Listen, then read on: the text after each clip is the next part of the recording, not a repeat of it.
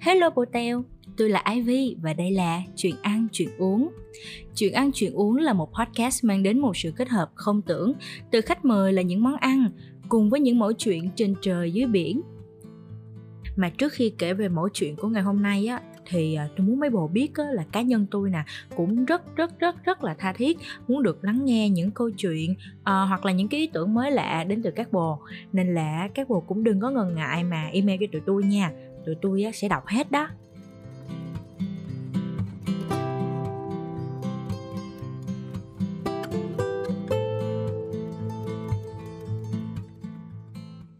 Và khách mời đến với tụi mình hôm nay là một người bạn vô cùng quen thuộc, nhưng có lúc lại lạ lẫm không kém, đó chính là bánh mì. Bánh mì Sài Gòn đặt được hôm nay một ngàn một ổ. Bánh mì Sài Gòn đặt được hôm nay một ngàn một ổ nếu là một đứa con của Việt Nam chính hiệu thì bồ chắc chắn sẽ biết tới bánh mì. Vậy thì tại sao tôi lại nói người bạn này vừa lạ vừa quen? Bắt nguồn của bánh mì Sài Gòn cũng như tất cả bánh mì ổ ở Việt Nam chính là từ món baguette do người Pháp mang đến trong những năm đầu thế kỷ 19. Khi ấy, họ đã cho xây dựng những lò bánh mì đầu tiên tại Việt Nam, với lò thứ nhất nằm tại phố Beaubert, nay là phố Tràng Tiền. Và chỉ đến khi cửa hàng Hòa Mã của ông Hòa bà Tịnh xuất hiện ở Sài Gòn vào năm 1958 thì bánh mì Việt Nam mới thật sự được định hình.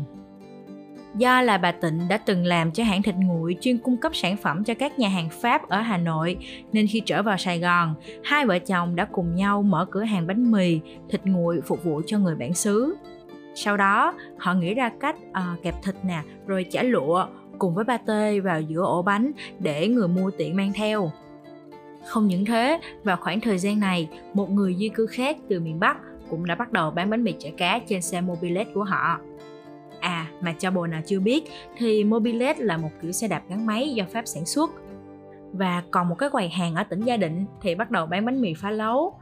Một số cửa hàng khác thì nhồi bánh mì với format cheddar rẻ tiền từ Cục Viện trợ Lương thực từ Pháp.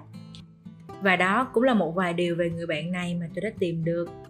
Quay trở lại vấn đề ban đầu là vì sao tôi đã nói rằng đây là một món ăn vừa lạ vừa quen.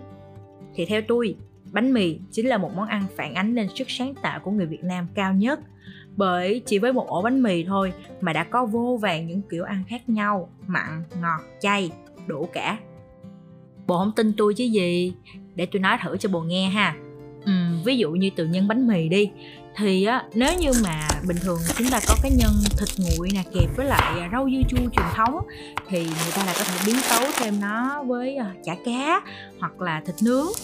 Hay đến những cái loại nhân mà nghe nó khá là lạ ví dụ như là bánh bột lọc hay nem chua rán và khoai tây chiên. Đó không chỉ đơn giản là thay đổi về nhân mà hơn cả thế bánh mì còn có thể biến tấu trong ngay cả cách chế biến cách ăn hay ngay cả chính bản thân nó cũng được thay đổi cho mới lạ hơn. Để xem bồ đã bao giờ nghe tới bánh mì nướng muối ớt nè rồi bánh mì hấp bánh mì than tre hay bánh mì thanh long chưa? Thì đó đó đó chính là những biến tấu vô cùng mới lạ và độc đáo của bánh mì. Ai mà có thể ngờ được từ một chiếc baguette đến từ pháp lại có thể trở thành um, một món ăn mang đậm chất việt nam như thế cơ chứ? Đa dạng về hình thức lẫn cách thức là vậy. Nhưng bánh mì á, luôn gây được thương nhớ luôn ngon theo những cái cách rất là riêng. Hoàn toàn không dựa trên một khuôn mẫu hay một chuẩn mực nào cả dù có là lạ hay là quen. Kể nhỏ cho bồ nghe hồi mà còn là một cái tấm chiếu mới á, thì tự tôi cũng đóng cho bánh mì một chiếc khuôn á. Tôi luôn trung thành với bánh mì thịt chả truyền thống và không mấy mặn mà với các biến tấu khác của bánh mì. Ví dụ như bánh mì nướng muối ớt nè nhìn chiếc bánh mì nướng vàng rụm thêm một lớp dày thiệt dày mayonnaise, rồi mỡ hành, chà bông, xúc xích. Ủa ủa ủa, dưa leo, rồi đồ chua của tôi đâu? Ăn vậy ngán chết. Đúng là non nớt. Thử đi, rồi coi có ngán không? Ngán đâu không thấy, mà thấy mình tự nhiên thành khách quen của cô bán bánh mì từ lúc nào không hay luôn. Trời đất ơi, nhắc lại tự nhiên nhớ cô ghê vậy á. Để hôm nào tôi ra thăm cổ lại mới được. Thôi quay lại câu chuyện đang nói gian dở. Thì bánh mì mà bộ muốn ăn sao mà không được. Bộ thấy ngon á là được rồi. Tùy vào cảm nhận của mỗi người mà sẽ có những ý kiến những suy nghĩ riêng về món đó. Có thể bồ thấy bánh mì chấm sữa đặc là một món ngọt ngào nhưng những người không hảo ngọt á, lại thấy nó khó ăn và nhanh ngấy hoặc với bánh mì nem khoai tôi thấy món này ở mấy bạn ở ngoài bắc á, rất là thích nha. Nhưng với những người ở trong nam như tôi á, thì chiếc bánh mì này là một cái điều gì đó hơi lạ lẫm một xíu. Hai bà nội tôi nè bà nội thì cực thích món bánh mì hấp mỡ hành ăn cùng rau sống. Nội kêu ăn vậy nó thanh đạm dễ ăn. Nhưng mà tôi không có hảo lắm.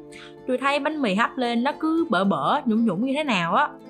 Còn không á, thì với món bánh mì thịt chả nè truyền thống và siêu siêu phổ biến nên dù rất ngon nhưng đôi khi lại mang đến cảm giác nhàm chán cho một số người.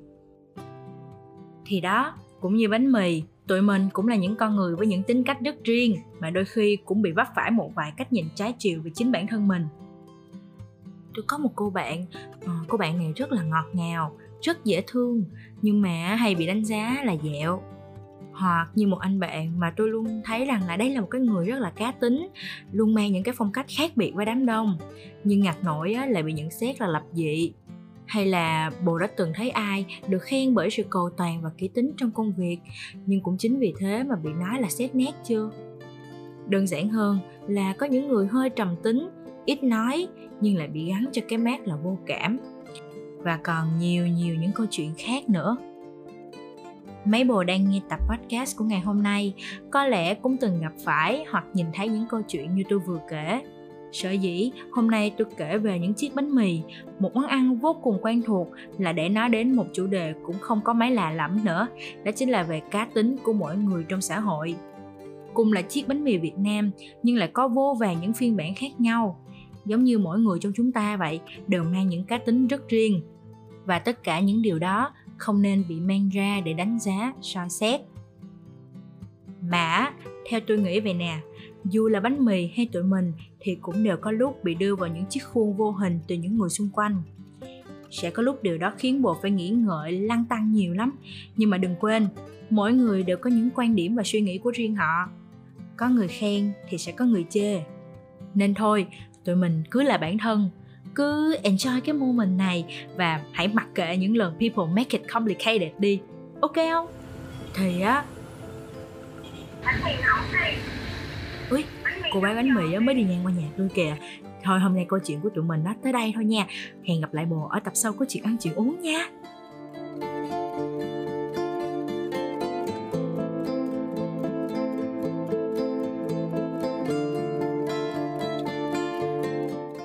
Đừng quên theo dõi tụi tôi ở trên Facebook, Instagram cũng như là YouTube của Up and Case Media Club để không bỏ lỡ bất kỳ những thông báo mới hay những mẫu chuyện ngoài lề nào nhé.